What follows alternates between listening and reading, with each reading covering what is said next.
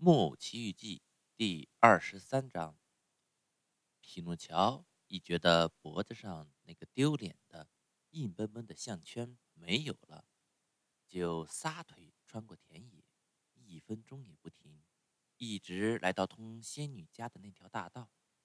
到了大道上，他低下头来看下面的草原，他极目远望，清楚的看到那座树林子。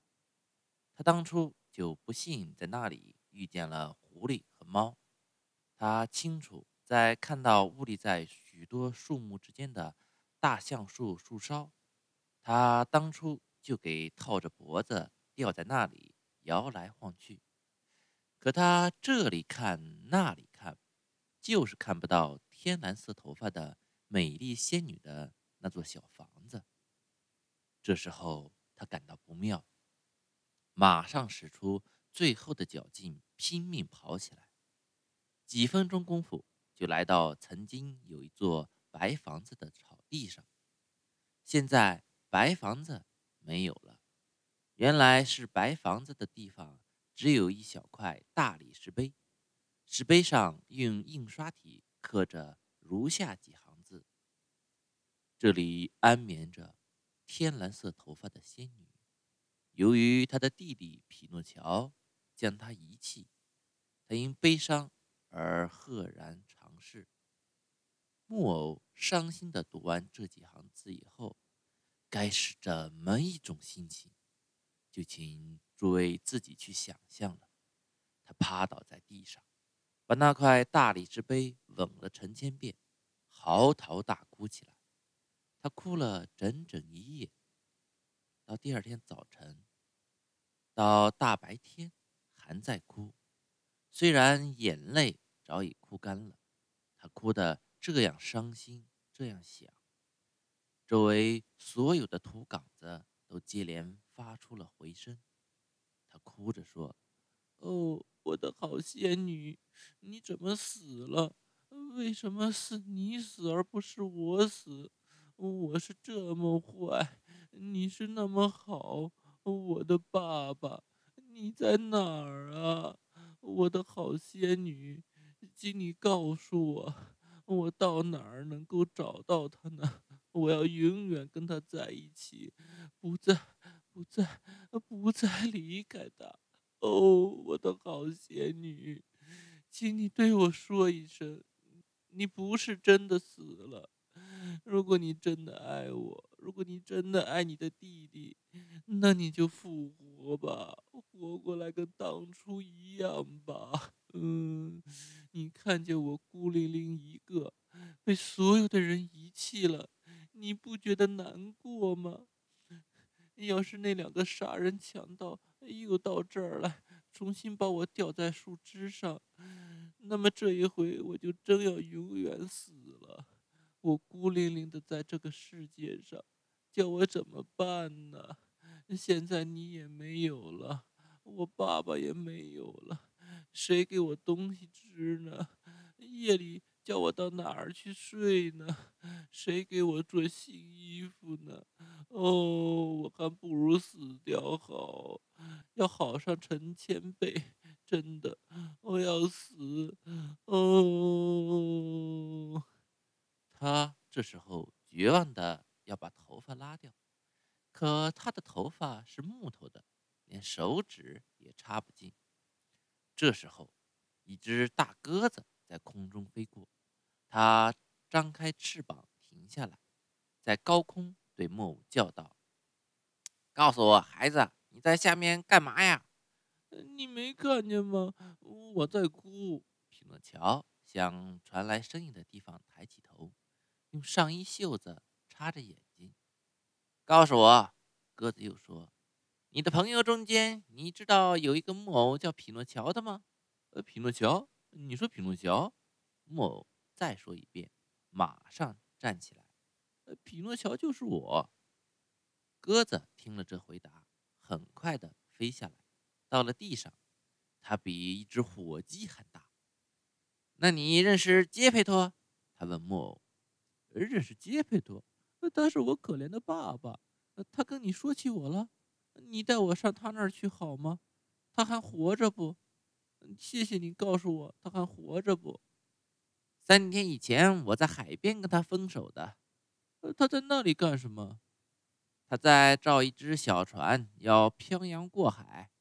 这可怜人到处找你，整整找了四个多月，可他哪儿也找不到你。现在想到新大陆那些遥远的国家去找。呃，从这里到海边有多远？匹诺乔焦急不安地问道。一千多公里。一千多公里。哦，我的鸽子，你有翅膀真是太美了。你要去，我带你去。怎么带法呢？你坐在我背上。你重吗？呃，重，呃，没的事儿，我轻得像张树叶子。匹诺乔二话不说，就跳上鸽子的背，一只脚放在这边，一只脚放在那边，就像骑马似的。然后兴高采烈地大叫：“呃，快跑，快跑，小马，让我们快点到！”鸽子飞起来，几分钟就飞得高入云霄。木偶到了这么高的地方，十分好奇。就低头朝下看，可他一看，顿时吓得要命，头都晕了。为了别摔下去，他紧紧抱住他那匹长羽毛的飞马的脖子。他们飞了一整天，天黑了。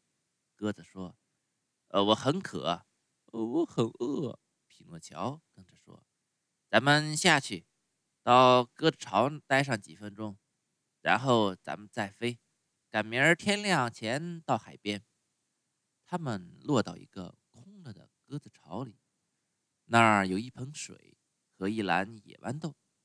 木偶有生以来最讨厌野豌豆，一听到野豌豆就作呕，就反胃。可这晚上他大吃特吃，都快吃光了，他才转脸对鸽子说：“哦，我从没想到，呃，野豌豆这么好吃。”你得记住，我的孩子，鸽子回答说：“一个人到真的饿了又没别的东西吃的时候，就连野豌豆都好吃，饥不择食嘛。”他们在旅途中很快的吃了点东西，歇了一会儿，就动身了。第二天早晨，他们来到海边，鸽子让匹诺乔下来，他做了好事，不要听人家说谢谢。马上飞走了，海边都是人，他们看着大海，又叫又做手势。出什么事儿了？匹诺乔问旁边的一位老大娘。啊，是这么回事儿。一位可怜的爸爸丢了他的儿子，想坐小船到海那边去找，可今天海上风浪大，小船要沉了。呃，小船呢？在那边，我指头指着的地方。老大娘指着一只小船说：“这只小船离得老远，像半个核桃壳，里面有个很小很小的人。”匹诺乔尖起眼睛朝那边仔细一看，顿时大吃一惊，尖声高叫：“那是我爸爸！那是我爸爸！”这时，小船被急浪拍打着，一会儿在汹涌的波浪中消失不见。一会儿又浮了上来。匹诺乔站到一块很高的礁石顶上，不断叫唤他爸爸的名，一个劲儿挥手帕，直到摘下头上的帽子来挥，拼命打招呼。杰佩托虽然离岸很远，好像也认出了孩子，因为他也举起帽子向孩子打招呼，竭力要让孩子知道他就要回来了。可是海上风浪太大，船桨不顶用，他没法划回岸边来。忽然，一个可怕的大浪打来，船不见了。大家等着船重新浮水面，可船再也不见上来。可怜的人啊！聚集在岸边的渔民们说，然后他们低声祈祷着。准备各自回家了。正在这时候，只听见一声绝望的哀叫。他们回过头来，看见一个孩子从礁石顶上跳进大海，嘴里叫着：“我要救我的爸爸。”匹诺乔不过是一块木头，因此很容易就浮到水面上，像条鱼似的游起来。只见他一会儿被波浪一冲，落到水面下不见了；一会儿又在离岸很远的地方重新出现，伸出一条腿或一条胳膊，最后再也看。呃，可怜的孩子！聚集在岸边的渔民们说，他们又低声祈祷着，各自回家去了。